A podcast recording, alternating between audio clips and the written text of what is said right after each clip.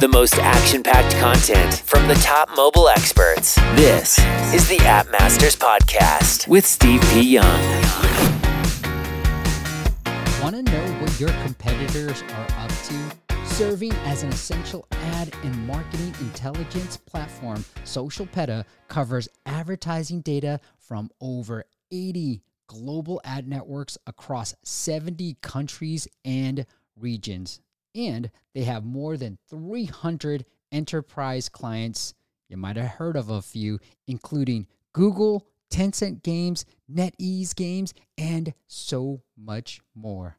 Learn more by visiting socialpeta.com. That's social, P E T A.com.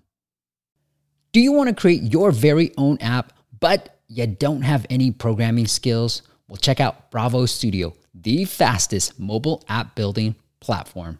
Bravo converts your designs into fully native iOS and Android apps without any coding. Learn more at bravostudio.app. That, once again, is bravostudio.app. Coming up, I'm going to show you a really cool budgeting app that is making over $400,000 with just 30,000 downloads a month. Stay tuned.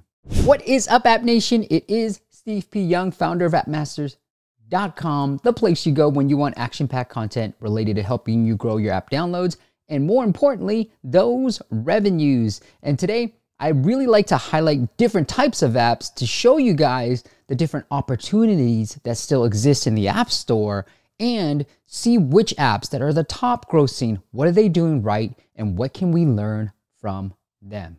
And today I found a great app that actually has a companion book. It's a piece of software with a book as well. And I read the book, so I was already familiar with this particular brand. But to see them in the top grossing charts under the finance category, I was like, whoa, let me dig into this app a little bit more. So let's take a look at this particular budgeting app. Here's the data.ai top charts. So I have all the apps and I filtered off just finance for now. And here's what we're going to take a look. So if you're looking for app ideas, this is the best place to take a look. You want to see which apps are the top grossing. So we see QuickBooks, you know, Mileage IQ, and then here's the app that I really want to focus on. There's a couple of different budgeting apps up here, but I wanted to focus on these guys. YNAB or You Need a Budget because they've done a great job of building that brand before actually going and building the app. So if you're an influencer or you have a community outside of the App Store, I think this is a great model that you can use to deploy your app, right? And get your customers in to the App Store. Now let's take a look at it a little bit more. So I want to see within Sensor Tower now, I'm going into Sensor Tower, I'm going to go fast, but the release date was actually 2015 which is surprising, right? I was like, oh, okay.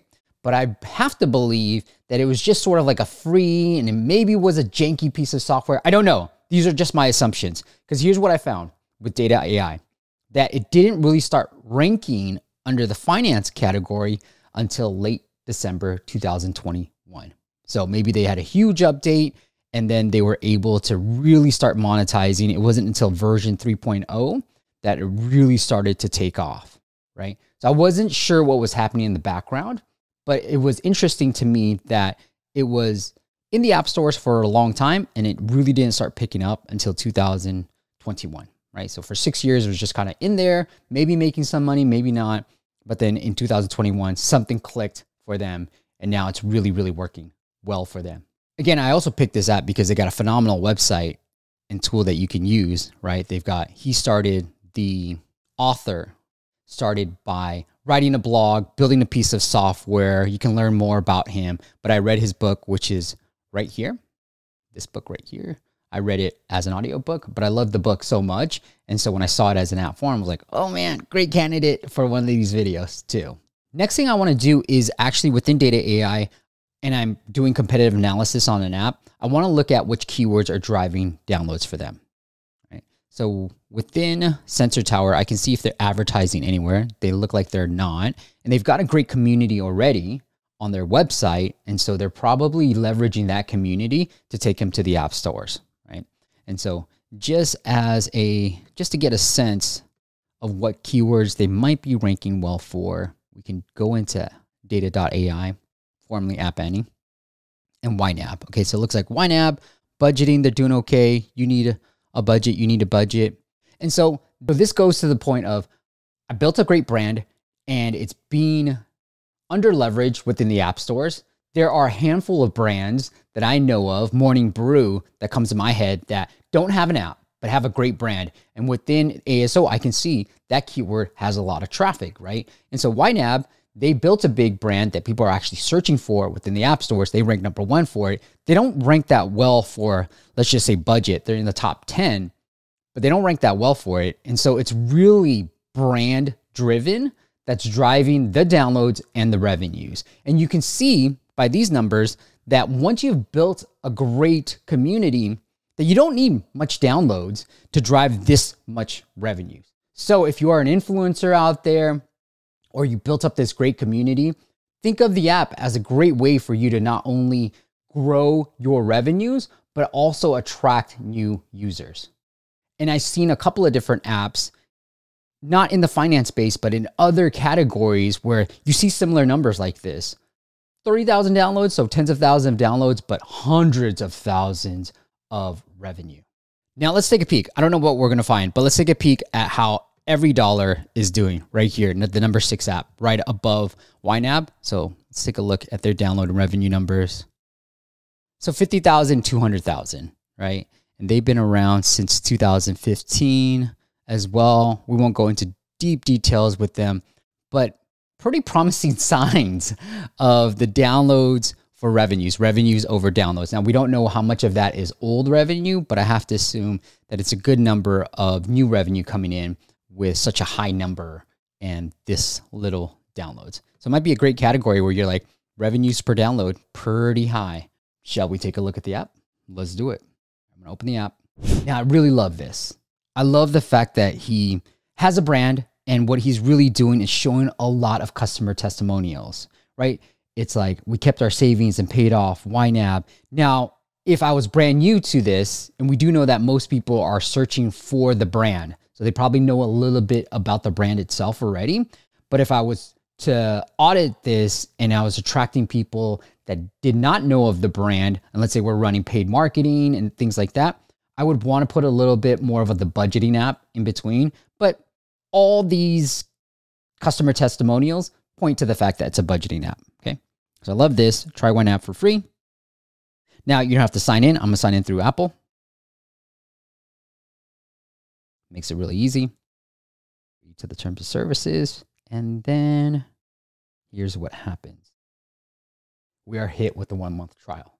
So you can't use this budgeting app unless you pay. And they've gone ahead and did a one month trial. Now, I don't think that this would apply for all apps, right? I think one month, what we've typically found is a little bit too long, but he's built a brand, right? He understands his users. He's built a brand. He's built that trust. And so I think with a brand that you might already have, you can go a little bit longer trials. And we have seen this with other clients that do a 14 day trial, which again, I think is too long but it works for them because they built up the brand. People know and trust them already, so they're willing to stay on and they come in sort of a warm lead already. That's just something to pay attention to. Kind of want to highlight that. I'm going to go ahead and subscribe.